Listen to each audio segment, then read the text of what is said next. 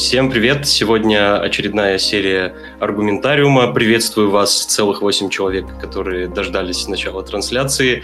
Если вы смотрели предыдущие наши выпуски, то мы вам уже как родные, но я расскажу все-таки, кто у нас сегодня в студии. Артем Арутюнян на стороне императивного подхода и Сергей Головин с Андреем Мельниковым против него, и они за декларативный подход.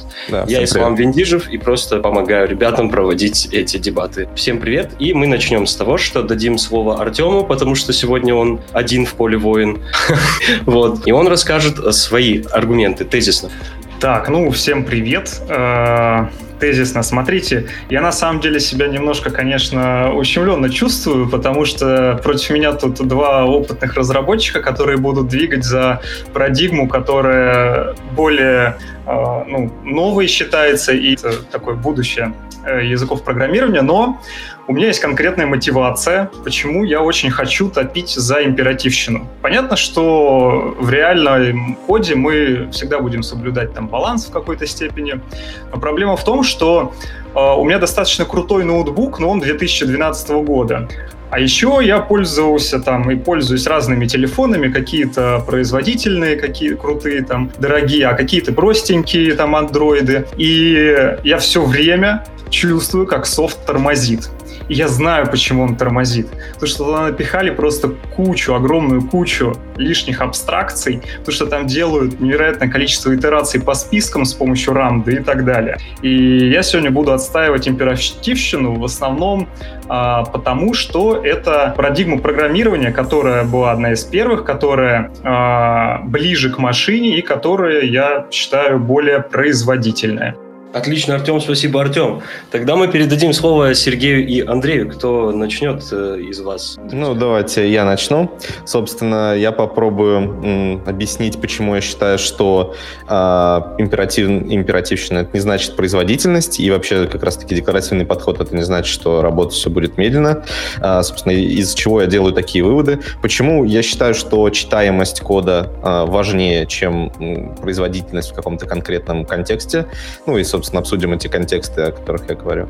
И вообще, почему важен, во-первых, баланс, и когда использовать, ну, стоит использовать императивный подход, и когда декларативный. Почему я считаю, например, что во фронтенде в большинстве случаев можно использовать именно декларативный подход и пренебрегать вот этой мнимой производительностью.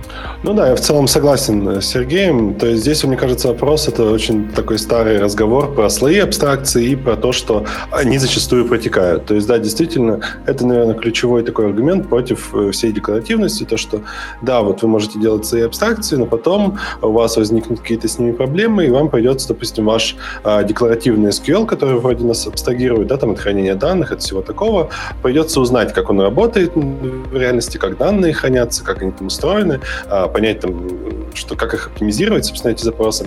А, потому что, собственно, вот абстракция, которую создали, она протекла, и, собственно, с этим ничего поделать нельзя.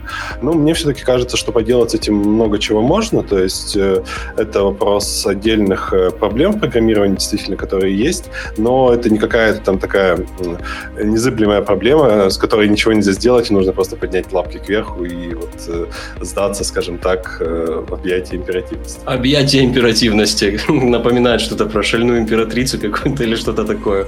Но хорошо. А, ну, я, как человек, не очень сильно знакомый вот с этими вещами, я хочу задать вам вопрос. А, как же все-таки, что же появилось первым? И как вообще вот так вышло, что вот эти два подхода живут оба на этой грешной земле? Кто будет отвечать на этот вопрос? Я думаю, что Артему стоит начать.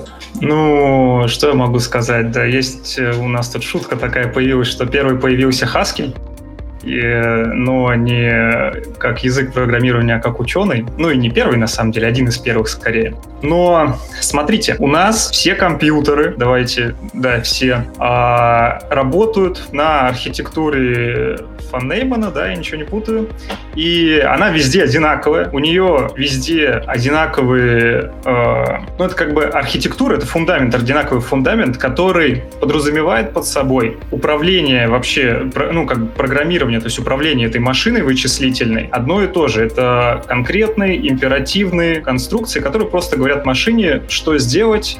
И с развитием языков программирования у нас просто э, повышается, как, э, повышаются слои абстракции. Э, сначала появилось, э, что? Э, так, у нас есть процедурное про- программирование, до него... Так, сейчас, у меня подсказка есть, я сейчас ее открою. Но смысл в том, что языки программирования развиваются, но они строятся в любом случае э, на императивщине абсолютной, которая всегда будет. От нее пока что я что-то не очень понимаю, как избавиться. Э, и об этом нужно знать. Каждый раз, когда мы пишем какой-то там декларативный якобы код, он под собой на самом деле скрывает в любом случае, просто потому что мы пользуемся одними и теми же там вычислительными архитектурами, скрывает под собой какие-то императивные конструкции.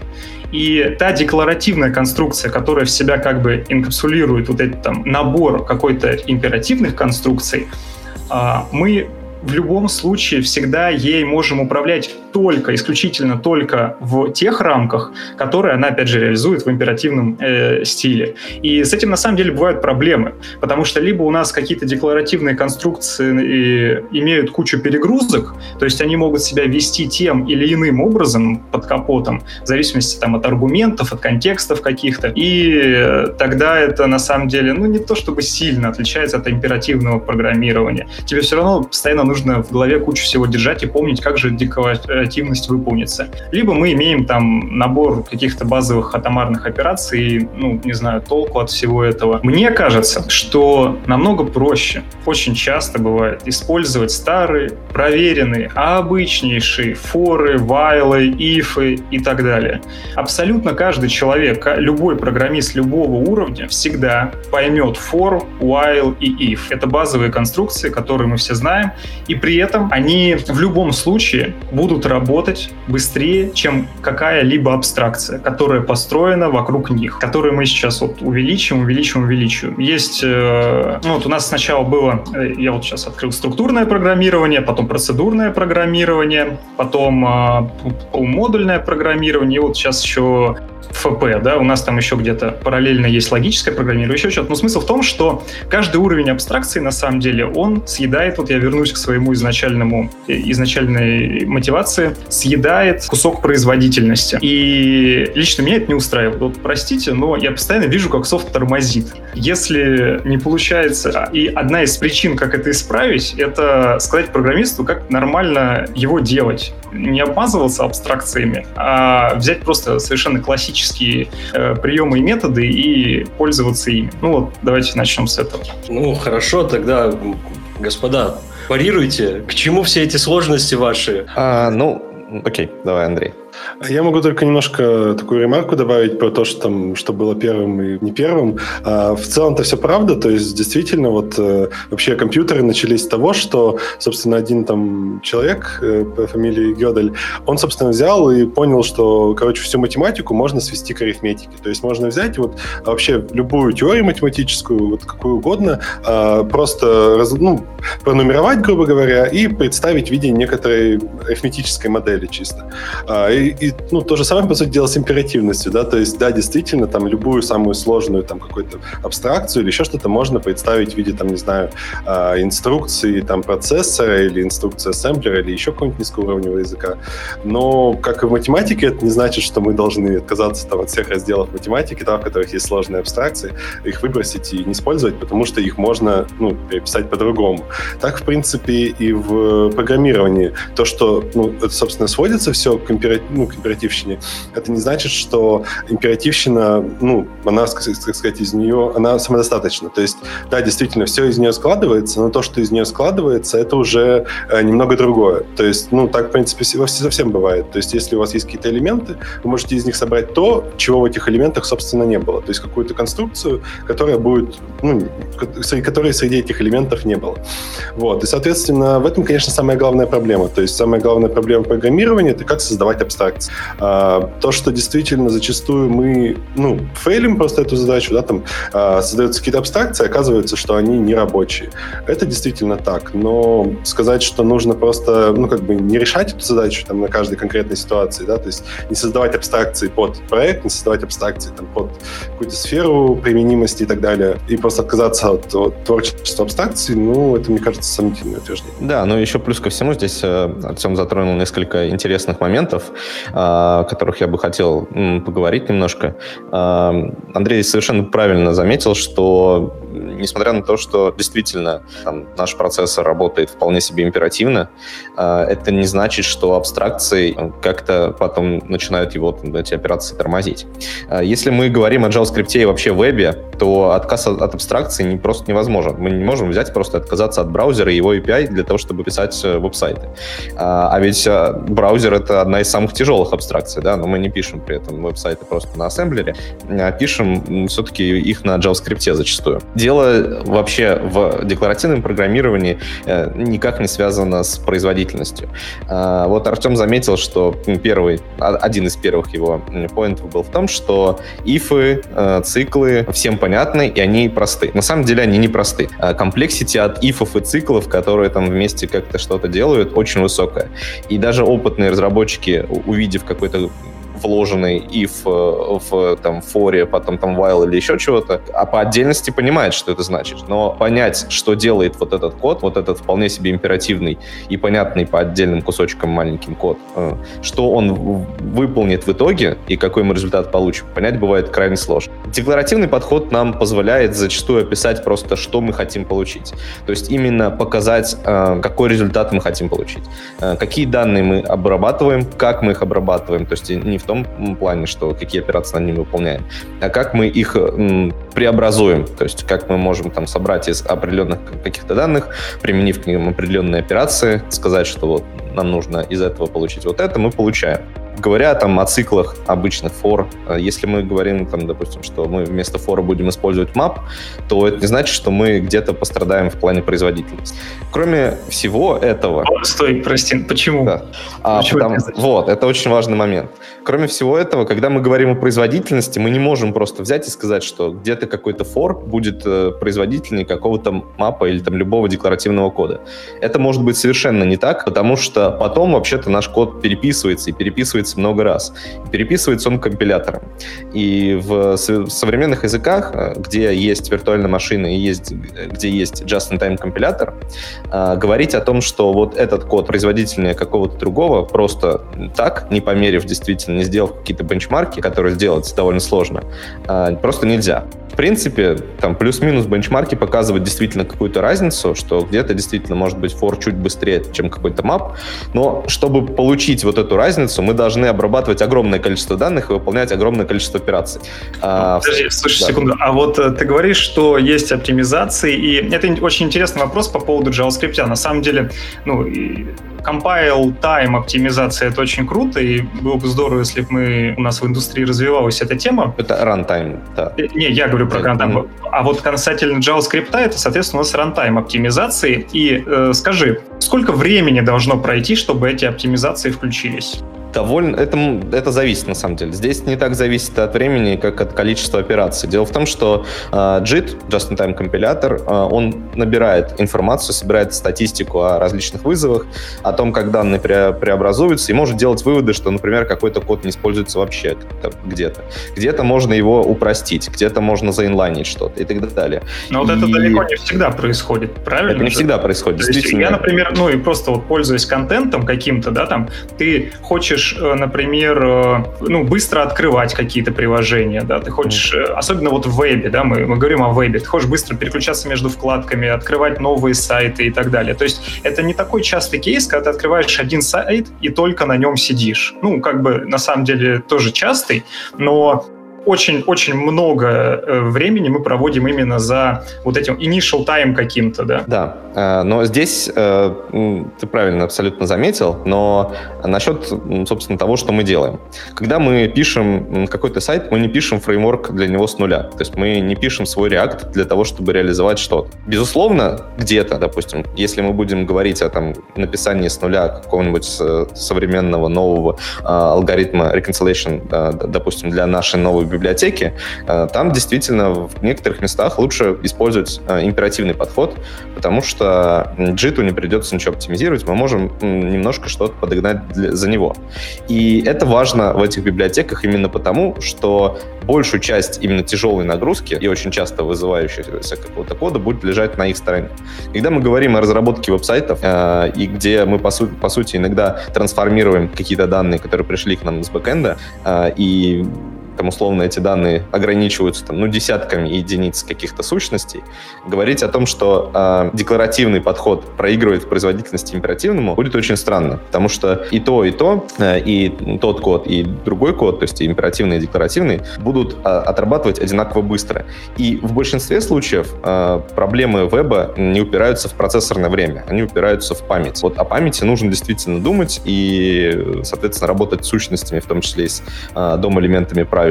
Но... У меня сразу встречный вопрос.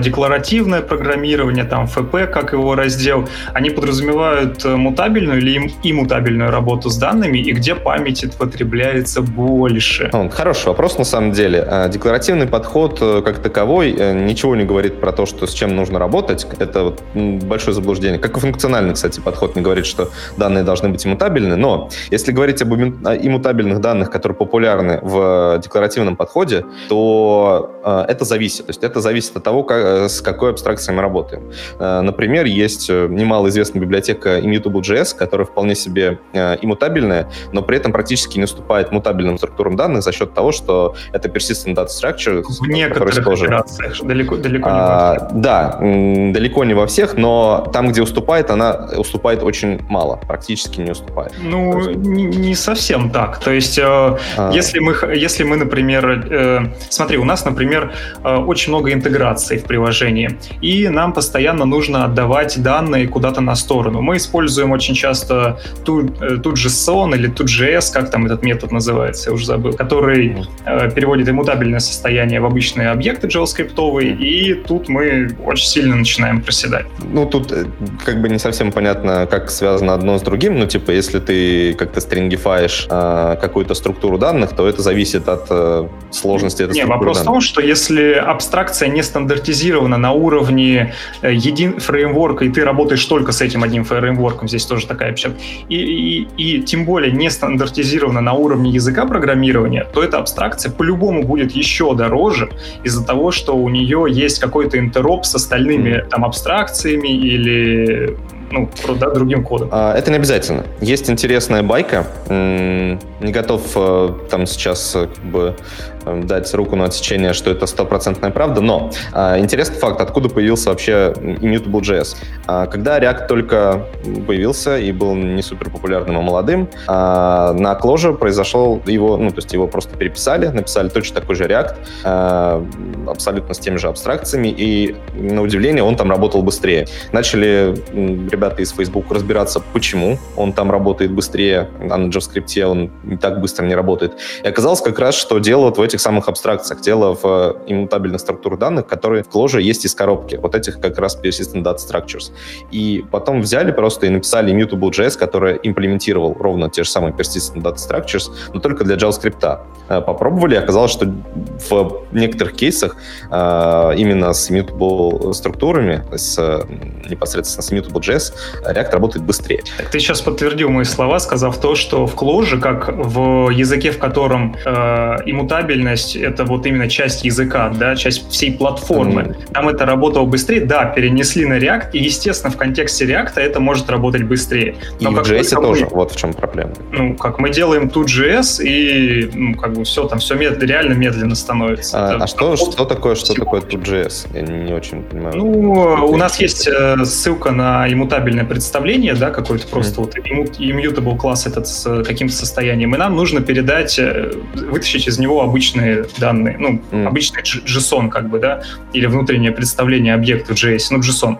И мы делаем, по-моему, тут джей эс этот метод mm-hmm. называется, ну, и, и смотри, у immutable, да, там от, немножко хитрый алгоритм, который хранит, да, я сейчас не опишу, как он работает, ну, короче, понятно. И у него нет э, объекта постоянного, у него есть разрозненные куски, которые да, разбросаны в внутреннем представлении. Чтобы там... собрать целостный объект, его нужно именно собрать, то есть пройтись по всему этому делу, э, особенно если было много изменений, то все эти изменения замержить там или как получается, и получить. А, да, действительно, там э, данные хранятся в виде деревьев, но как часто эта операция происходит? Ну, то есть... Зави... ну зависит, да, то есть э, если да, есть интеграции в библиотеке, то часто, если а, интеграции совсем а, нет, мне, еще, мне еще кажется, что вот мы начали там уже про такие высокоуровневые штуки разговаривать, то есть уже какой-то, не знаю, mm. третий там слой, то есть, но проблема-то реально в том, что, допустим, тот же React появился вот как абстракция, тоже очень жирная абстракция, то есть к ней можно бесконечно, ну, как-то придираться с точки зрения производительности, но он же возник э, как абстракция для того, чтобы ускорить, типа, перформанс, то есть, ну, изначально, то есть, по сути дела. То есть, да, ты можешь написать на jQuery, там очень быстро все, какой-нибудь, не знаю, Slack, в принципе, можно это сделать, но вопрос в том, а это реально вообще, в принципе? То есть, вот если сейчас, ну, возьмем там одних и тех же разработчиков и заставим их писать какое-нибудь сингл-пейдж-приложение на, там, Vanilla.js и на React, у кого оно получится, скорее всего, быстрее, ну, производительнее? Можно, можно я, пожалуйста, отвечу на этот вопрос? Ну, так, частично. Я просто сейчас затронул такую больную тему для меня, это React. У меня с ним связано очень многое, вот, потому что я во фронтенд вошел именно с React, и сейчас думаю, как бы мне выйти из этого React, по, по, по уши я уже в нем.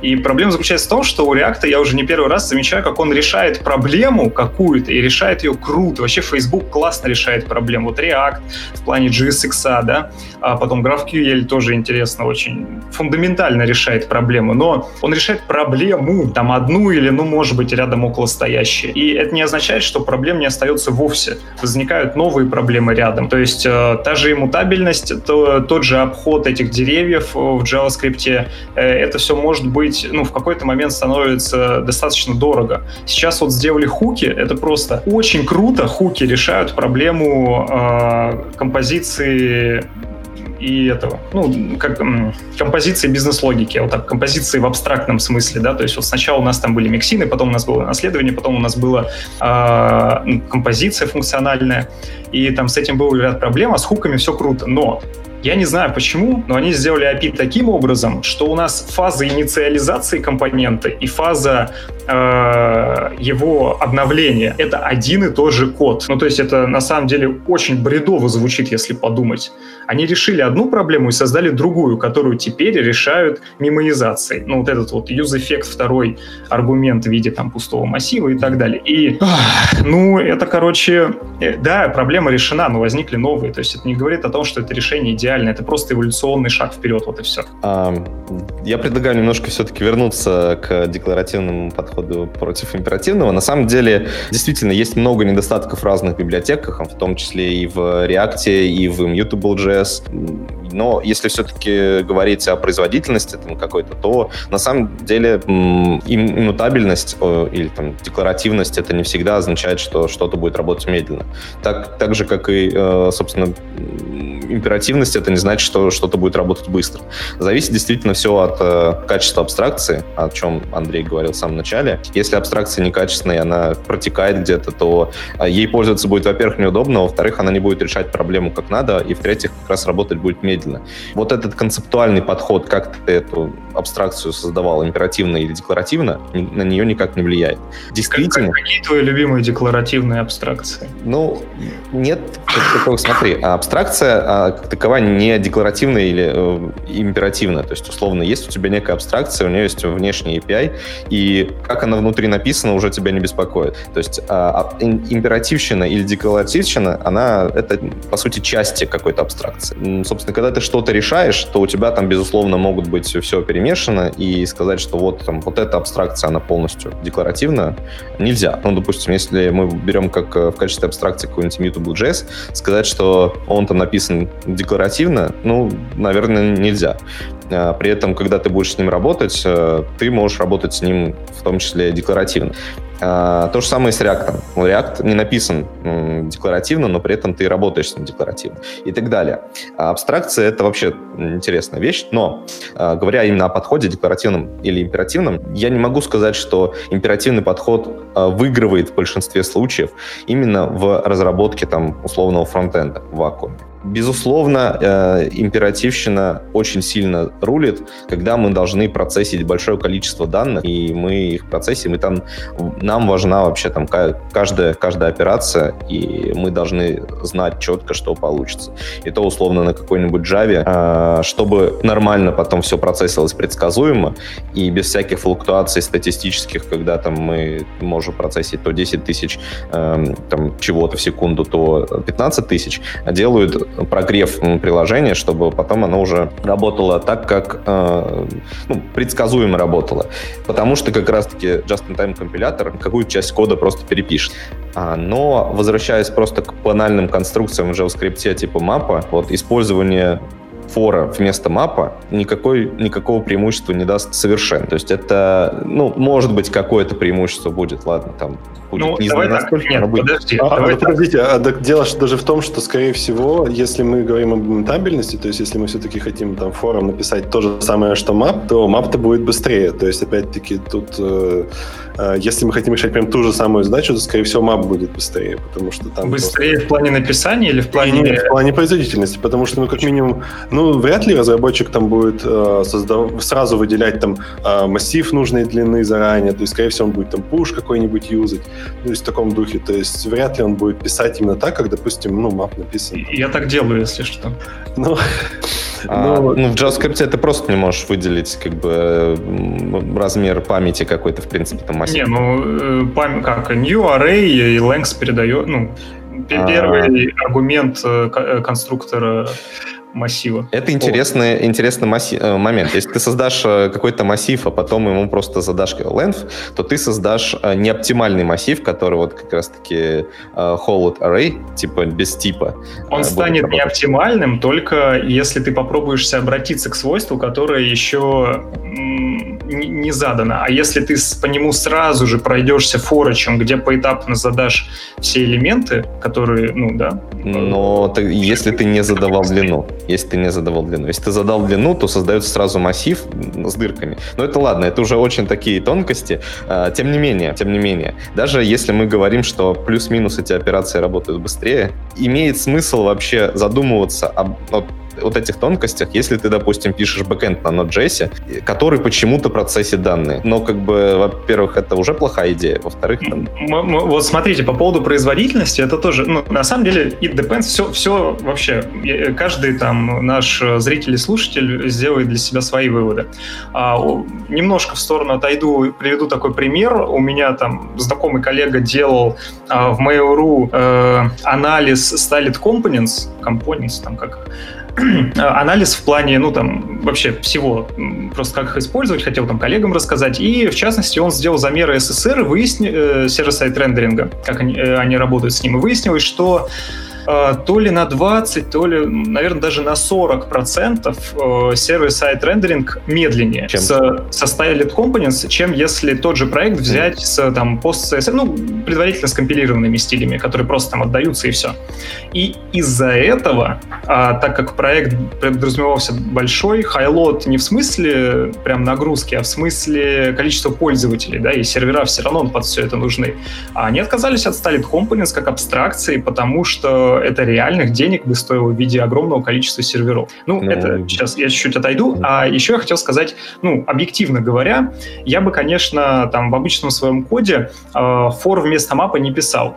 Но вот все-таки затрагивая прикладные проблемы, э, вот тоже я буду сегодня, наверное, хейтить немножко разные иммута- библиотеки, которые используют иммутабельные и декларативные подходы. Если мы возьмем Рамду, на ней очень тяжело, ну, не, немножко непривычно, ладно, не, неудобно писать ленивые вычисления над массивами. И если ты так не делаешь, то там производительность по сравнению с императивным фором, в котором несколько вложенных э, кон- э, ну, э, как это, над элементом несколько операций производится, да, то есть у нас, нам нужно там взять элемент, сделать там to uppercase, например, это строка какая-то, да, и взять сабстринг какой-то, часть строки. И с Ramda это будет сколько, там, две итера... три итерации по массиву. А с форычем это, ну, ой, с обычным фором это можно написать в одну итерацию. Ну или писать, на самом деле, можно и тот же map написать, просто внутрь тела мапа засунуть, описать три операции. Так вот, проблема в... с декларативным подходом заключается, на самом деле, в том, что, ну, как бы, он существует, и им пользуется, и все в порядке-то, на самом деле, говорю, баланс, если соблюдать, все будет клево. Но тут очень важно понимать, что за ним все-таки нужно следить. Если у вас декларативно все, там, на Рамде, например, да, за этим нужно следить и, в частности, стараться там не итерироваться, просто вот это вот, создаем там кучку, несколько функций, засовываем их в композ, и после этого кидаем в этот композ э, массив, по которому будет там три прохода, или четыре, или пять, или сколько вам нужно. Вот это реально очень сильно, э, ну, намного медленнее, чем императивщина получается. А, ну, здесь тоже не соглашусь, кстати. Тут вопрос нехватающих абстракций. Дело-то в том, что в реально декларативном современном мире есть такое, ну, такая штука, как трансдюсеры. Это нечто, что позволяет вот нам сделать... Вот про это я и говорю, что неудобно. А, ну, удобство... В, смы... в каком плане неудобно? Допустим, на мой взгляд, намного менее удобно читать императивный код, где куча всяких форов, ифов и так далее, чтобы, чтобы просто проследить, что там происходит с данными, нужно действительно там либо дебажить, либо сидеть и вчитываться, что же происходит. Покажи мне джуна, который э, понял трансдюсеры, и покажи мне мидл, э, там, мидла сеньора, который э, не понял фор. А, ну, ты, твой довод очень интересный, понимаешь? А, for действительно простая концепция, а трансдюсер действительно сложная концепция.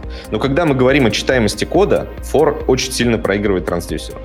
То есть, действительно, может быть, джун столкнется с этим первый раз и не поймет, что здесь происходит. Но потратишь ты, ладно, двадцать минут, ну, может быть, даже час, чтобы объяснить ему, что здесь происходит.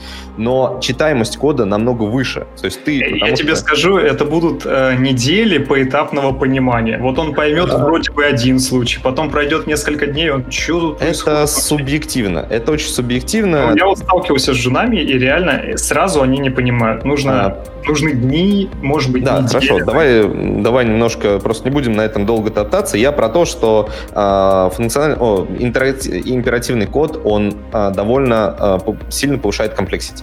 То есть из-за того, что у тебя нет опорных точек, ты не понимаешь, что здесь происходит, потому что там нет никаких именованных этапов, да, то есть у тебя, ты не понимаешь, здесь какие-то данные как-то обрабатываются. Чтобы понять, как они обрабатываются, ты должен понимать каждое условие по отдельности, там, разбирать, в каждой итерации цикла смотреть, а что здесь будет, например, если там if есть, а если там условие не совпадет, то что будет дальше, вообще куда это будет складываться и так далее. Когда ты говоришь императивно, ты говоришь, я хочу вот с этим там условно объемом данных сделать вот эти вот операции. И все. Там, если есть какие-то ифы, то они обычно в виде фильтра, да, происходят. То есть тебе нужно сначала что-то отсеять, потом что-то обработать и так далее. Да, трансдюсеры действительно помогут в этой ситуации сделать это все там за, один, за, один, за одну итерацию как раз-таки, но может быть это сложно для джунов. Убираем трансдюсеры, оставляем все как есть, итерации действительно становятся чуть больше, читаемость возрастает, но возвращаясь как раз-таки к производительности. Где здесь страдает производительность? Окей, будет там три итерации вместо одной. Мы говорим сейчас об объемных данных, ну, типа, условно, ладно, сто каких-то объектов в массиве. Это ничто просто, то есть это вообще никак не повлияет на производительность. Смотрите, мы... А можно я вас нежно прерву? У нас активность в чате mm-hmm. есть. Я поясню для зрителей. В общем, чувак в белой футболке, он за ведущего сидит и просто охраняет кукурузу и светит на футболке логотип компании просто. Вот.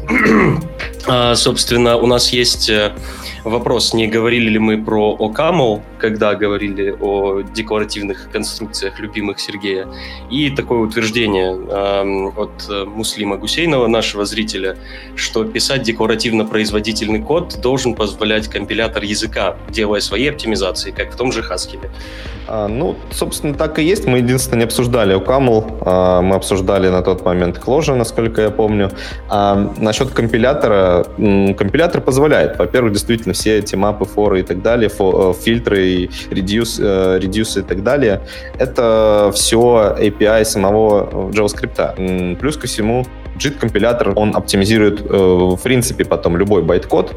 При этом байткод, безусловно, уже будет, конечно же, императивным. Здесь спорить сложно. Декларативного байткода. Подчеркиваем потом. Твое слово потом подчеркиваем. Ну, потом, потому что, да, он его не сразу, этот байткод, создаст, а после уже исполнения непосредственно JavaScript. Но, тем не менее, байткод будет действительно императивным. Потом, как раз-таки, он будет набирать информацию и будет оптимизировать. Но даже уже тот байткод, который получился, будет вполне себе достаточно э, оптимальным. Единственное, да, вот Артем абсолютно прав, что если мы несколько делаем итераций, то ну, чем больше итераций, соответственно, тем больше мы процессорного времени тратим. Естественно, одна итерация будет эффективнее.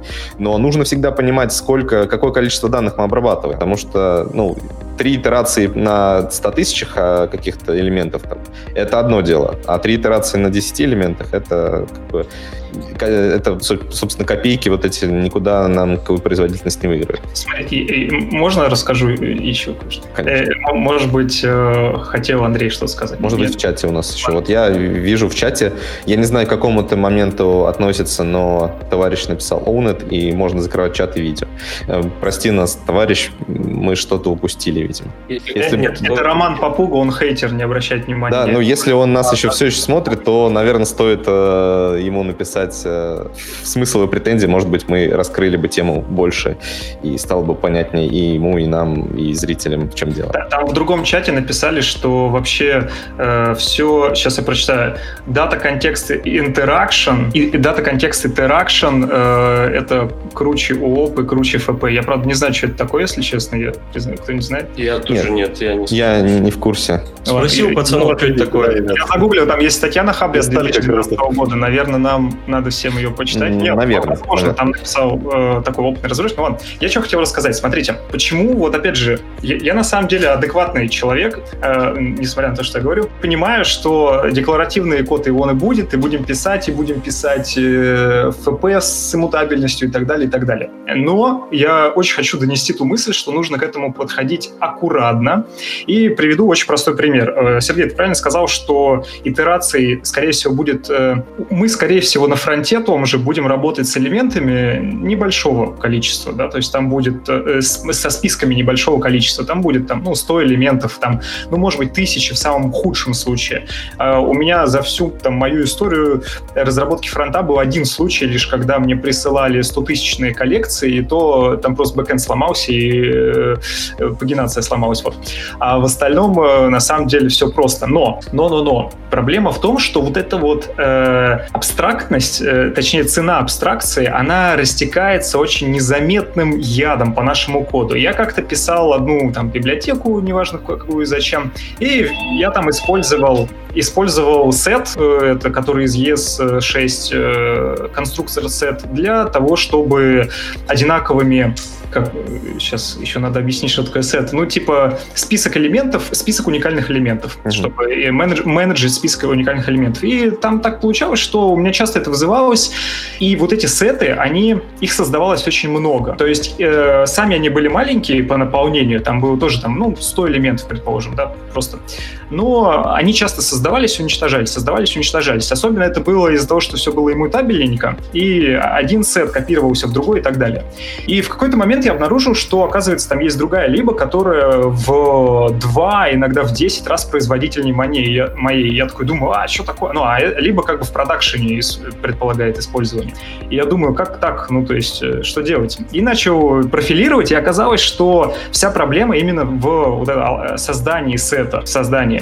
И графики, перформанс-графики в там кромовских дифтузах, они красиво выводятся, говорили мне о том, что у меня просто по всему вот рантайму был... То есть я захожу в каждую функцию, и она выполняется вроде нормально, но суммарно получается много, а потому что в каждой, ну там условно в каждой, конечно, функции у меня создавался новый сет. И, и у меня все, вся библиотека на этих сетах была, и все было размазано по этим сетам.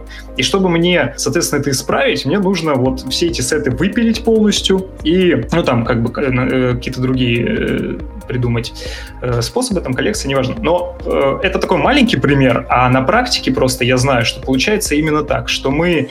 У нас нету бутылочного горлышка, когда все тормозит, ну, точнее, бывает, конечно, но очень часто мы можем попасть в ситуацию, когда у нас просто все как-то медленно, не спеша работает, потому что у нас вообще все в этой иммутабельности и многократных итерациях, и потому что еще garbage collection у нас там по дороге притормаживает нам все это дело. И это очень сложно фиксить, понимаешь, в чем проблема. То есть тебе придется не просто там один кусок переписать, а тебе придется вот эту функцию, вот это, вот это, вот это, тебе там пол архитектуры иногда нужно переделать. Ну, по-разному бывает, по-разному бывает, не обязательно. Но я говорю о том, что это такой небольшой яд. И смотри, вот как я на проекте у себя текущем пытаюсь пропагандировать. Мы априори, это вот просто как э, правило, э, берем за то, что мы, например, мы не итерируемся больше двух раз в функции по массиву.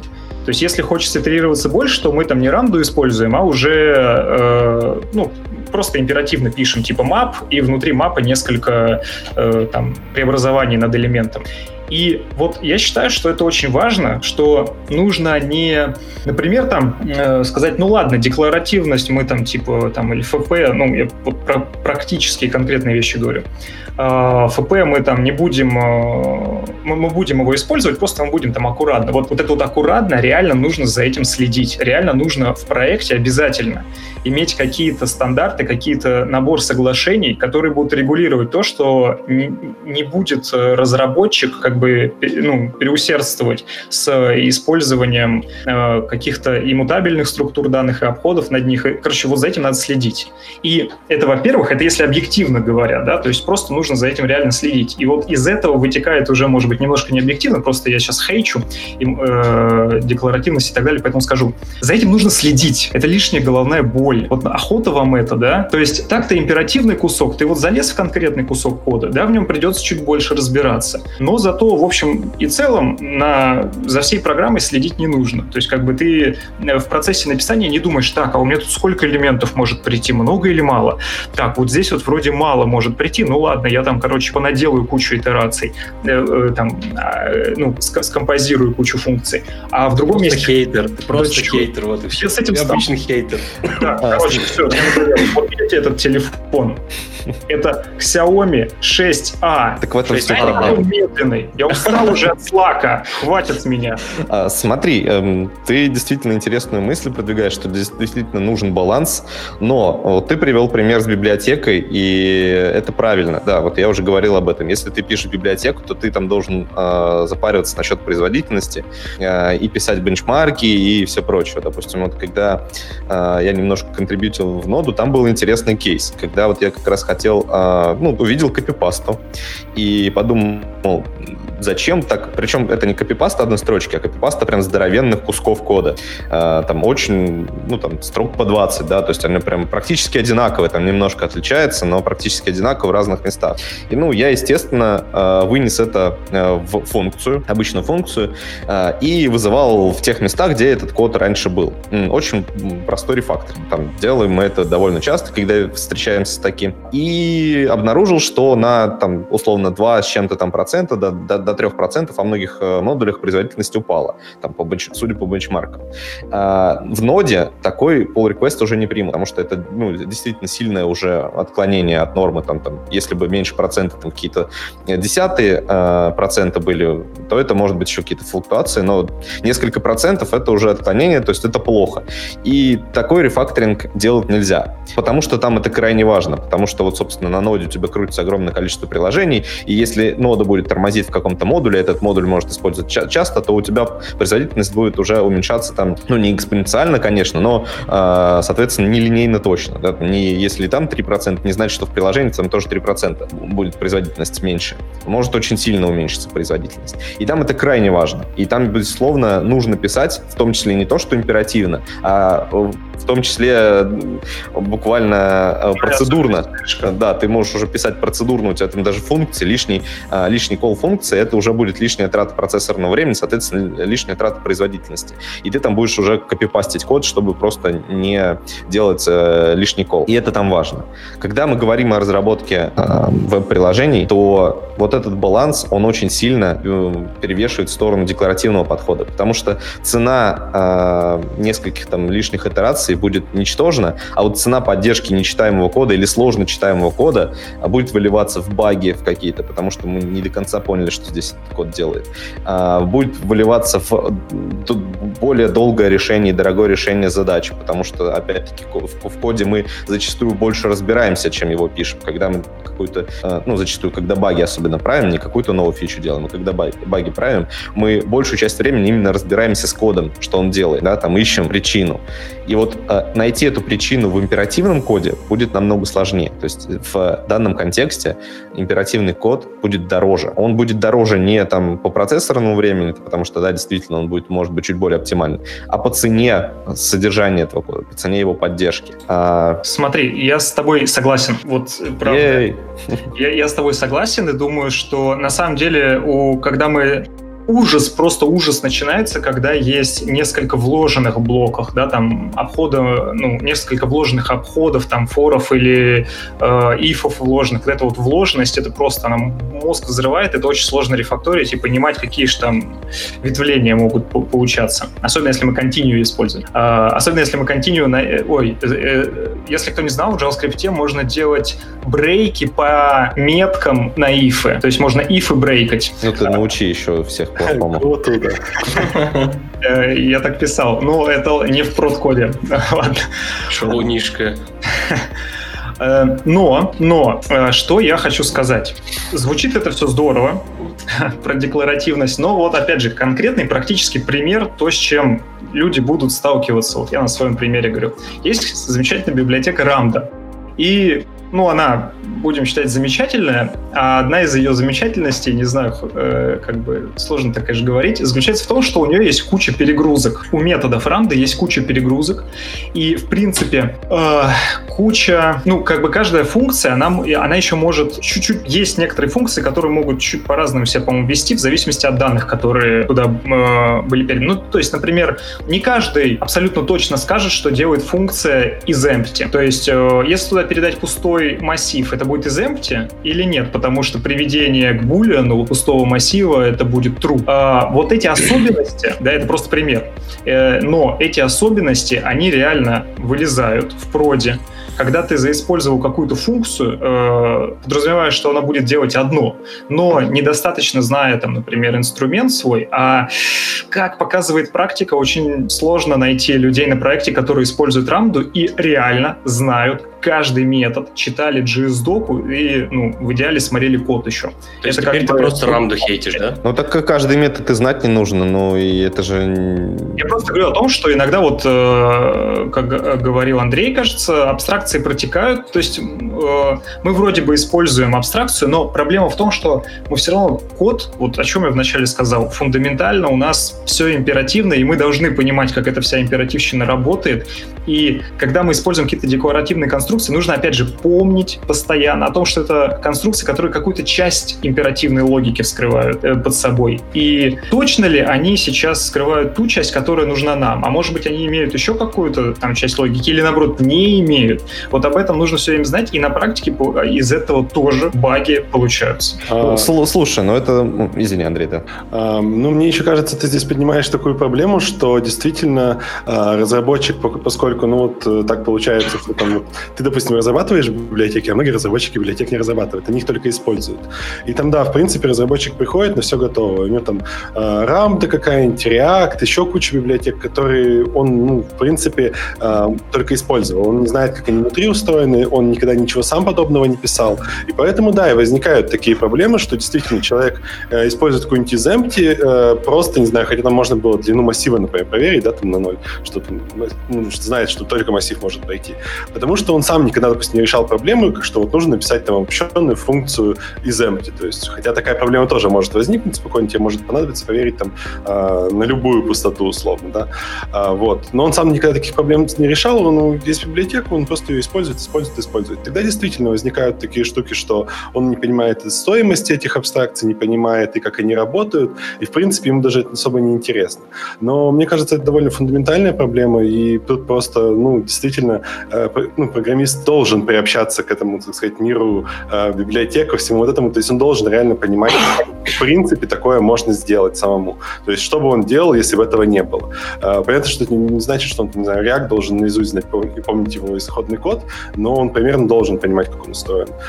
Тогда, возможно, здесь будет все получше. Потому что ты примеры, которые приводишь, типа с тем же Exempt или там с мапом, когда можно, ну, действительно просто в теле там написать два каких-то, две каких-то операции, они выглядят именно так, что это просто, ну, вот, ну, как сказать, обращение с тем, что ты не знаешь, как устроено, и оно для тебя вот настолько чужое, что ты этим оперируешь, ну, буквально наугад. То есть, вот и проблема в том, что э, вероятность того, что ты не знаешь, как устроена Ramda, она там вот такая. Вероятность того, что ты не, не знаешь, как устроен if, она там...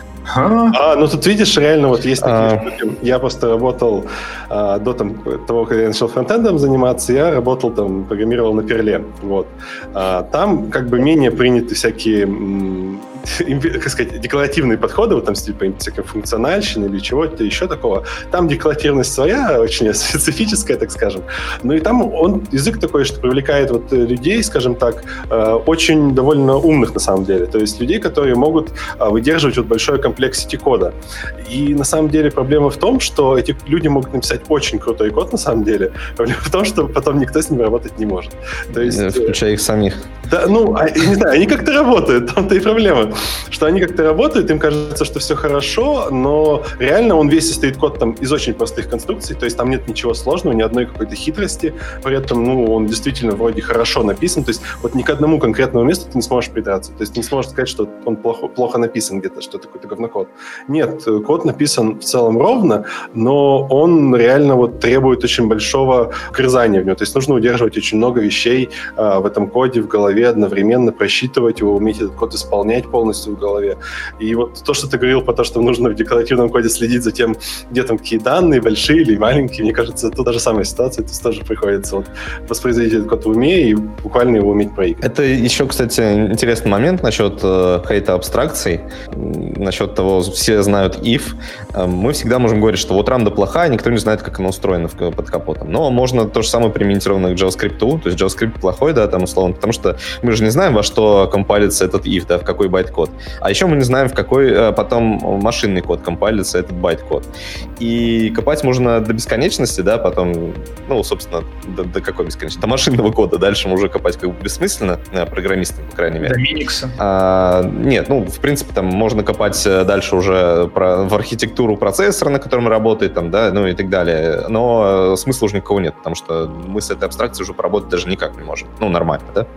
А, поэтому говорить о любых абстракциях можно только выйдя на уровень этой абстракции. Если мы говорим там условно о какой-то рамде, то нужно понимать, да, ее там плюсы и минусы и действительно уметь ей пользоваться, если мы ее используем вообще. Как и любыми абстракциями, то есть важно и уметь пользоваться абстракцией. Но вот из-за того, что вдруг какой-то джун не умеет там читать какой-то декларативный код, это не значит, что код плохой, просто джун неопытный. На то он и джун. Но самое, так, да, самое главное, что потом, когда он там подрастет, условно, он будет работать в той же команде, где есть там и мидлы, и синьоры. Важно, чтобы все потом нормально разбирались с этим проектом, чтобы читаемость была хорошей, ну и, соответственно, производительность была на хорошем уровне. И, и ты один, еще одну мысль озвучивал, которую мы упустили, это про бутылочные горлышки. Вот я сейчас вспомнил. На самом деле, в большинстве случаев есть всегда bottleneck, и упирается все зачастую именно в bottleneck в какой-то. То есть... Какой bottleneck у Slack? А, ну, я, это, понимаешь, это вопрос не... Не ну, по адресу. Ты, смотри, я еще чуть-чуть прям ставлю, и ты продолжишь. Э, у Slack, если у него, не знаю, как сейчас, какое-то время был, как бы, как там, короче, э, можно было открыть дифтузы редаксовские, там редакс используется, и увидеть сообщение в редаксовских дифтузах, э, которые, под, которые подключатся к Slack, о том, что, ребята, сори, короче, если мы включаем редаксовские дифтуза, то у нас все так все сильно тормозит, что все очень сильно ломается, поэтому мы там написали какую-то обертку, которая там что-то там не подключает, отрубает, не знаю. Короче, иногда ну, там, проблемы в архитектуре или в каких-то неправильно принятых, может быть, заранее решений, но не всегда есть возможность все переписать. И просто в этом случае нужно все равно стараться какие-то... Мик... Но, но архитектура, она как бы... Это что-то глобальное. А иногда есть очень много мини-вещей, которые ты постоянно повторяешь. Вот как раз-таки там, как ты пишешь обра... э, по, э, поэтапную обработку массива. И вот э, в этих вещах тебе ничто не мешает э, все делать там, в какой-то более процедурной и более эффективной парадигме.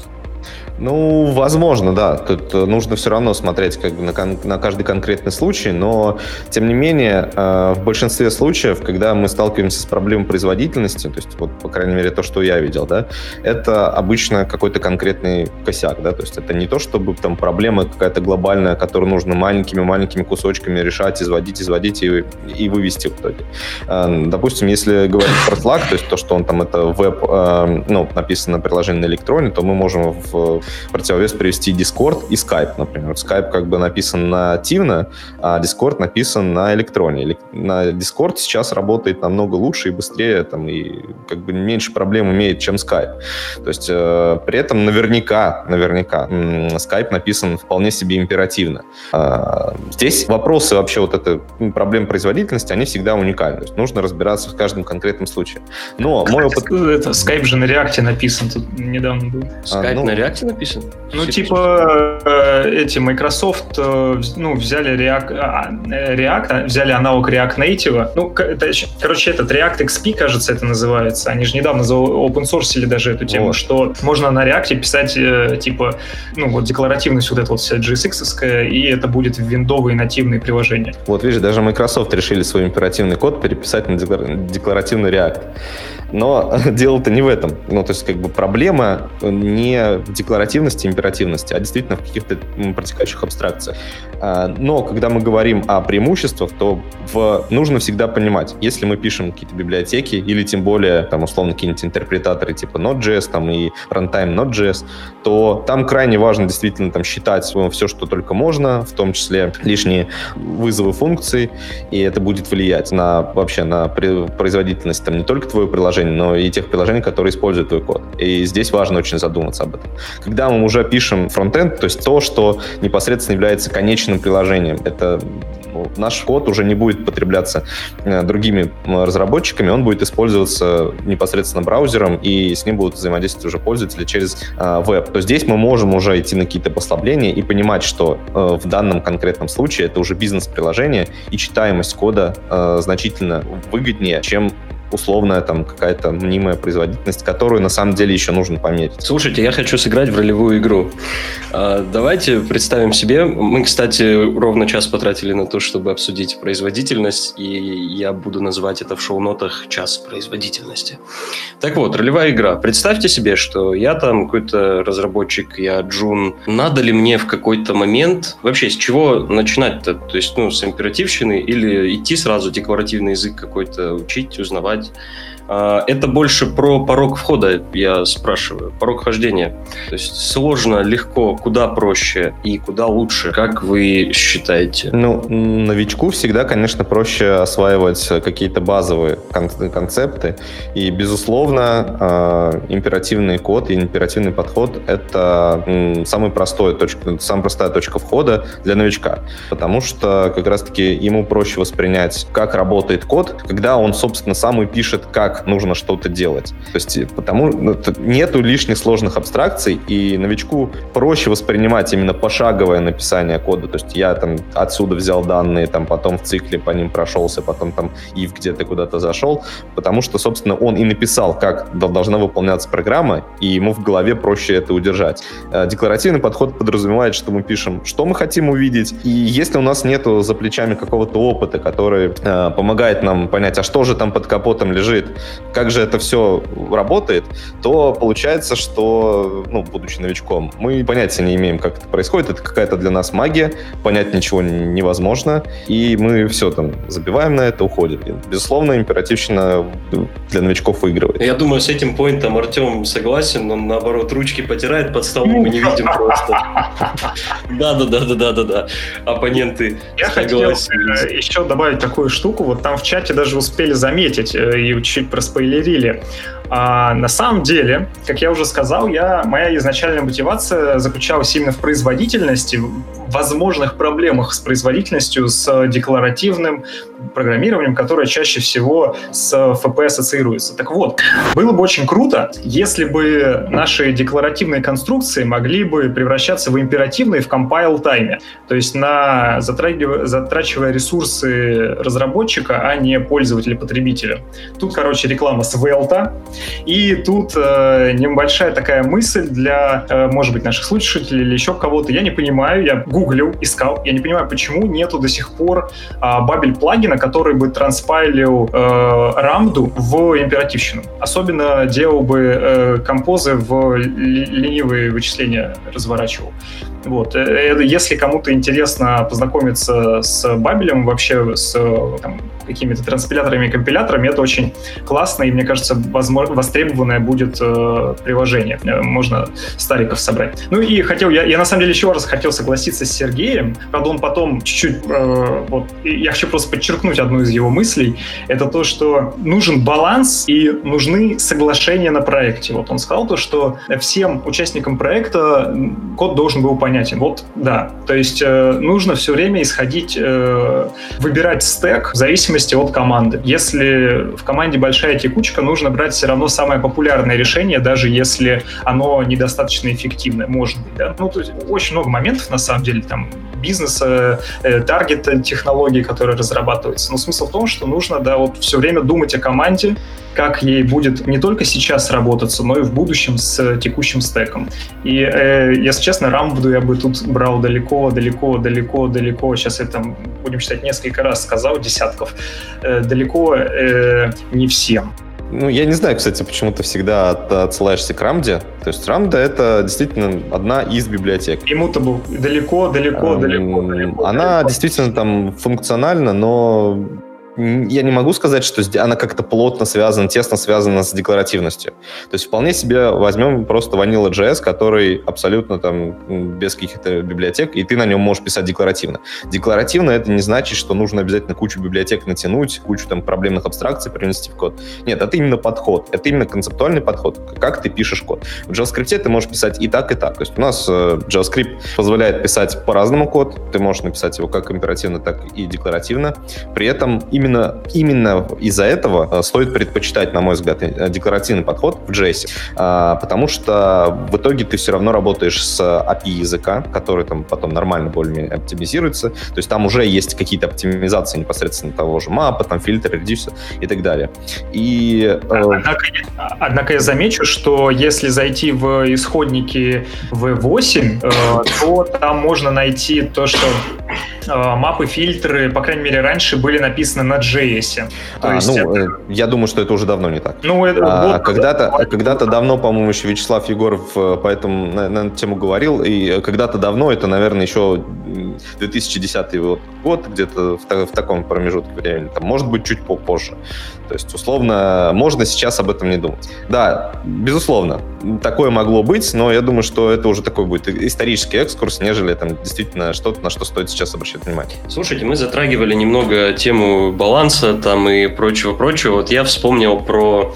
про Scala, вот, и тогда, когда он только появился, там были люди, которые говорили, что вот она, серебряная пуля от лета, идеальная композиция декларативности и императивщины, вот она. Кто-то говорил, наоборот, что нет, ну, типа, какую-то ересь придумали. Что вы можете сказать об этом, например? У меня был небольшой опыт работы со Scala, ну, совсем небольшой, там, буквально пару месяцев, может быть, месяца три. Мне Scala не очень понравилась, она мне показалась таким новым C++, то есть там действительно очень много абстракций, и проблема на самом деле не в том, что там намешана императивщина и декларативщина, это не проблема, то есть действительно это даже, наверное, хорошо. потому что ты можешь выбрать подход в зависимости от задачи. А проблема в том, что там слишком много абстракций, и разные команды выбирают определенный сабсет этих абстракций для себя. То есть как в C++. То есть ни, там, ни один разработчик C++ не Ты используется же. вообще все, все возможности. Ну, JavaScript э, не совсем так. В JavaScript меньше, гораздо-гораздо меньше абстракций. И, в принципе, наверное, среди всех разработчиков JavaScript есть плюс-минус устоявшийся вот набор тех абстракций, которые мы используем. То есть, ну, там, ну, да, из да, редко да. используемых, наверное, что, что у нас есть, какие-нибудь, ну, даже не знаю, сейчас вот из головы не приходит на ум, но, условно, плюс-минус, я думаю, что попади ты в другую команду и, увидев их код, написанный на JavaScript, именно на JavaScript, там, без каких-то там дополнительных библиотек, трансдюсеров и всего прочего, ты вполне себе нормально сориентируешься, для тебя там шоком не будет. Не, ну, достаточно много библиотек, которые как раз-таки сильно что-то меняют. Ну, ну это... Я, я, это я сейчас не на, упоминаю э, то недавнее время, когда у нас Babel пресеты Stage ноль в проде были. Ну, ну, это вопрос же степени, мне кажется. Просто со Scala сравнивать джей эс точно не стоит. Просто банально из-за того, что туда люди приходят немножко другие, как, ну, в среднем, то есть не те, которые в JavaScript приходят. То есть там действительно... Ну, и там сделать, на самом деле, на языке можно намного больше, чем в JavaScript. То есть банально там, не знаю, там, ну, система макросов — это вам не Babel плагины совершенно. То есть э, да, там, даже если отбросить макросы, там очень много возможностей, которые позв... ну, реально приводят к тому, что э, вот можно там две каких-то проекта на скале быть, и, ну, это совершенно разный код, совершенно разные подходы, как будто бы два разных языка. Ну, потому что если в одном какой-нибудь кэтс, там, со всей вот этой э, монадной магией и прочим, а в другом, ну, что-то близкое, там, какой-то Java, да, то, ну, это вообще как будто бы два разных мира.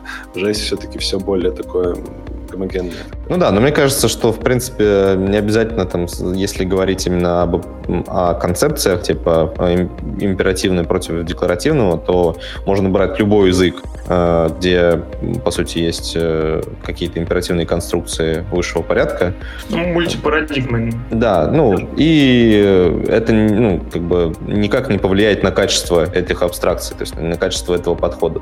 Условно, декларативный код на скале может быть действительно действительно там шокировать э, неподготовленную, неподготовленную аудиторию, потому что там есть очень много различных абстракций, но люди, знакомые с этими абстракциями, не будут удивлены. Э, там есть некоторые минусы, которые мне не нравятся, например, имплиситы, э, которые, это, наверное, самая большая ошибка Scala, на мой взгляд. Но, тем не менее, это не так важно. Важно, что сейчас в JavaScript мы можем использовать разные подходы. Важно понимать, что декларативный подход — это один из, наверное, сейчас самых широко используемых, именно благодаря тому, что ты можешь писать достаточно производительные приложения и при этом хорошо читаемые. Слушайте, я предлагаю тогда еще по заключительному слову, чтобы сказали Артем и Андрей, вот, и предлагаю на этом закругляться на сегодня. Артем? Я, да... Андрей там что-нибудь скажет про декларативщину, я буду сидеть дуться. Ну ладно. Ну зачем? Да, ну я хотел донести боль на самом деле. Вот в Фейсбуке есть такая практика, что, ну я примерно слышал, что там, по-моему, раз в неделю интернет медленный, один день в неделю им там интернет на до мегабита, по-моему, снижают или все такое. И вообще попробуйте влезть в шкуру, я, то есть, я, опять же, с чего все начиналось, попробуйте влезть в шкуру ваших пользователей, посмотрите, как э, работают ваши программы на медленных компьютерах и просто следите за этим.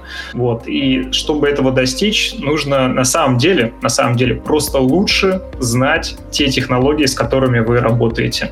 Э, они могут быть и декларативные на самом деле, и любые, главное просто лучше понимать, что происходит в вашем коде, и все будет намного лучше. Ну, Артем, да, спасибо, я... Артем. Андрей?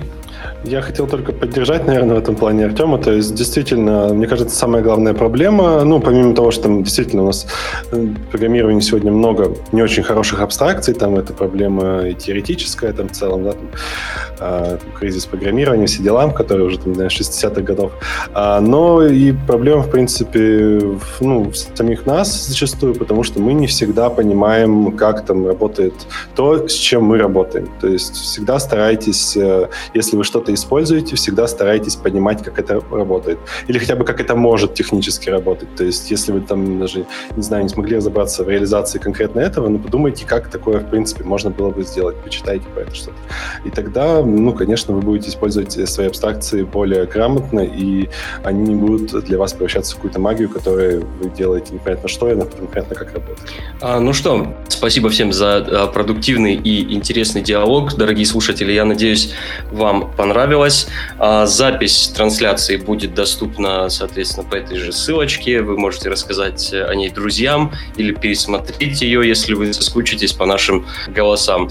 У нас в описании трансляции есть всякие разные полезные ссылочки. Следите за анонсами, подписывайтесь на нас и не болейте.